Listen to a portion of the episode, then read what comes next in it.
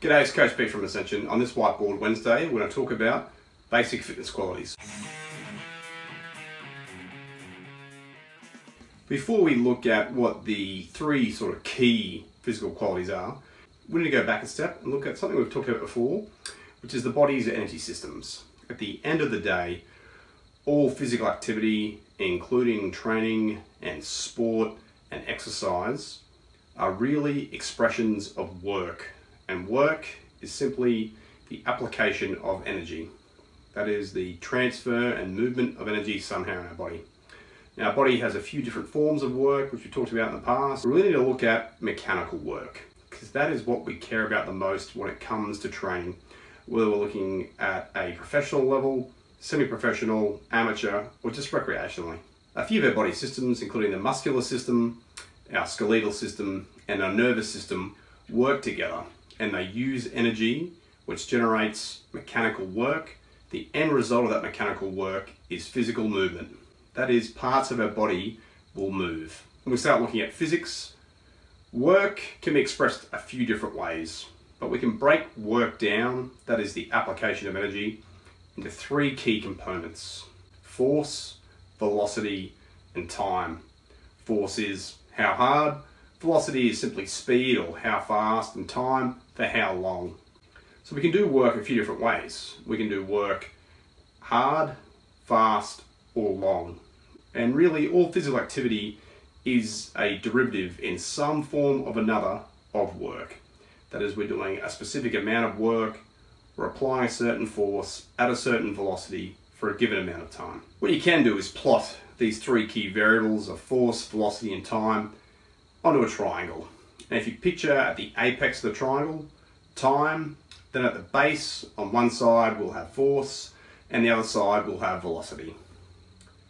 All physical activity, all sport, all training sits somewhere inside that triangle.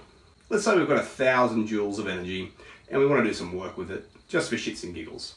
How we can do that 1000 joules of energy as work sits somewhere in that triangle if we want to be high force, we're going to be lower in velocity and we're going to be able to do it over a shorter period of time. If we want maximum velocity, we're going to have to have less amounts of force, less amounts of time. And if we want maximum time, it's going to have to be at lower force and lower velocity. That really is what all our training and all the physical qualities boil down to in their simplest sense. Now, there are a shit ton of other physical qualities that people will tell you about, things like skill, accuracy, power, but in reality, they're all either specific to a given sport or they're a form of the three main qualities I've spoken about. Now, if we take that same triangle and we can change the language to look at a few different words we're more familiar with when it comes to physical training, whether it's for high performance or recreation. And as opposed to time, so being able to do something for a long period of time, we typically call that endurance. Being able to apply something at a high amount of force, we typically call strength.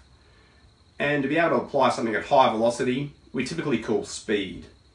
So just by looking at work, which consists of force, velocity, and time, we've now broken it down to three other terms we're really familiar with, of endurance, strength, and speed. And they are really our three key fitness qualities. That's not to say that we only have to train one or two of those qualities. Every sport and every physical pursuit will have different amounts of each, and to prioritize one comes at the cost of the other two. Or to prioritise two comes at a compromise between those two qualities and the loss of one.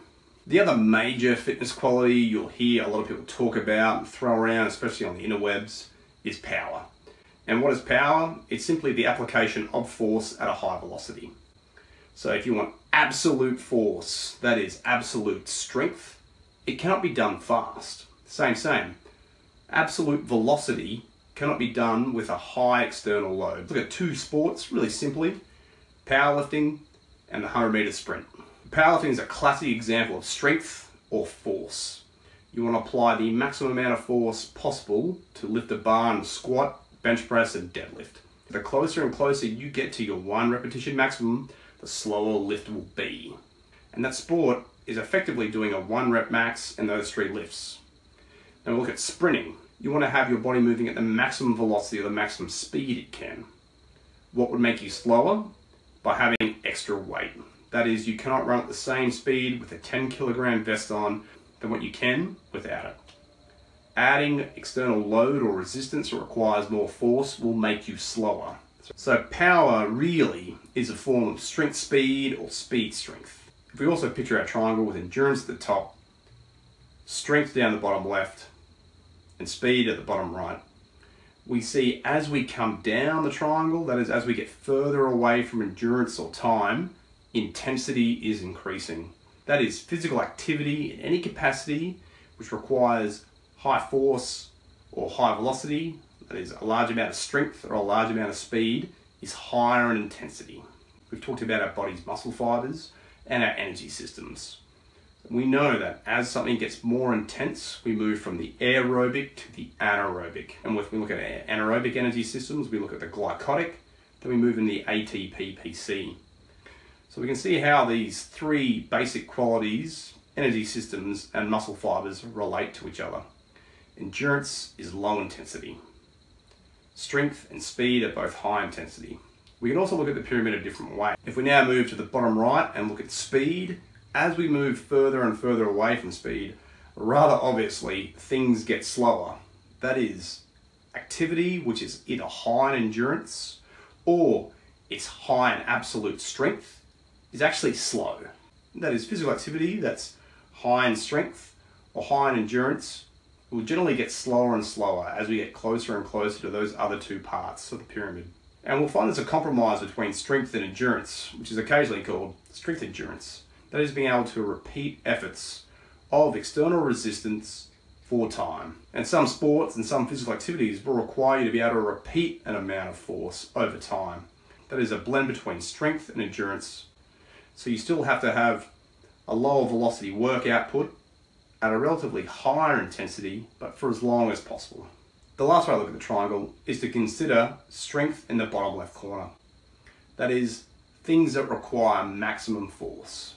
Exercises that require the most amount of force are exercises where there is external load. You have to move something more than just your body, whether it's a barbell, heavy stones, or anything else. As we move further away from strength, more towards either speed or endurance, the amount of force or external load your body can handle at these other types of exercises reduces. That is, you cannot apply maximum endurance or maximum speed with a high external load. Now, sports will not necessarily fit neatly into one or two of these physical qualities and may require elements of all three we take Mac, for example, who's a golfer. Now, golf, specifically the swing, is actually really high power. So he has to move a relatively lightweight, being a club, at a high velocity in order to exert a large amount of force onto the ball for it to move as far as possible or as close to possible to the hole he's trying to aim for. So we class that as power. That is an application of strength and speed or force and velocity. So golf, specifically the swing, is high power. Now for Mac, he has to hit 18 holes. So there's still an element of endurance. That is, he can't just do one really good swing and the competition is over. Absolute best case, if he gets a hole in one on all 18 holes, he's only going to do it 18 times. But that's not realistic. Golf games go for more than 18 swings per golfer. And we also consider things like putting in short game, where he needs to actually vary the amount of force and velocity he applies in order to gain more accuracy. The other thing with Mac is he has to move around a golf course. He then has to carry his golf clubs to all the holes in succession. So with him, in a simple sense, we see a mixture of power when he's swinging and a requirement for a bit more endurance to move between the 18 holes in order to complete a game. Now, other people will tell you there's more than three fitness qualities, and they're probably right. But at the end of the day, these three are the simplest and most important of all fitness qualities that you can work on. But at the end of the day, physical activity, which is the use of energy to do work, is some form of force, velocity, and time, or strength, speed, and endurance. The key takeaway from this Whiteboard Wednesday is really understanding physics at a real basic sense. That is, work is simply force by velocity by time, which means that work or the use of energy by our body really is just an application of strength at a speed over a given endurance. Now, I haven't talked about the other fitness qualities that come up, except for maybe power. They're still important, but at the end of the day, they're relative to what you're doing. People bring up things like flexibility. Yes, flexibility is really important for a whole bunch of sports. Being more flexible is not always beneficial. It's more auxiliary or secondary when we look at the big three, which are really strength, speed, endurance.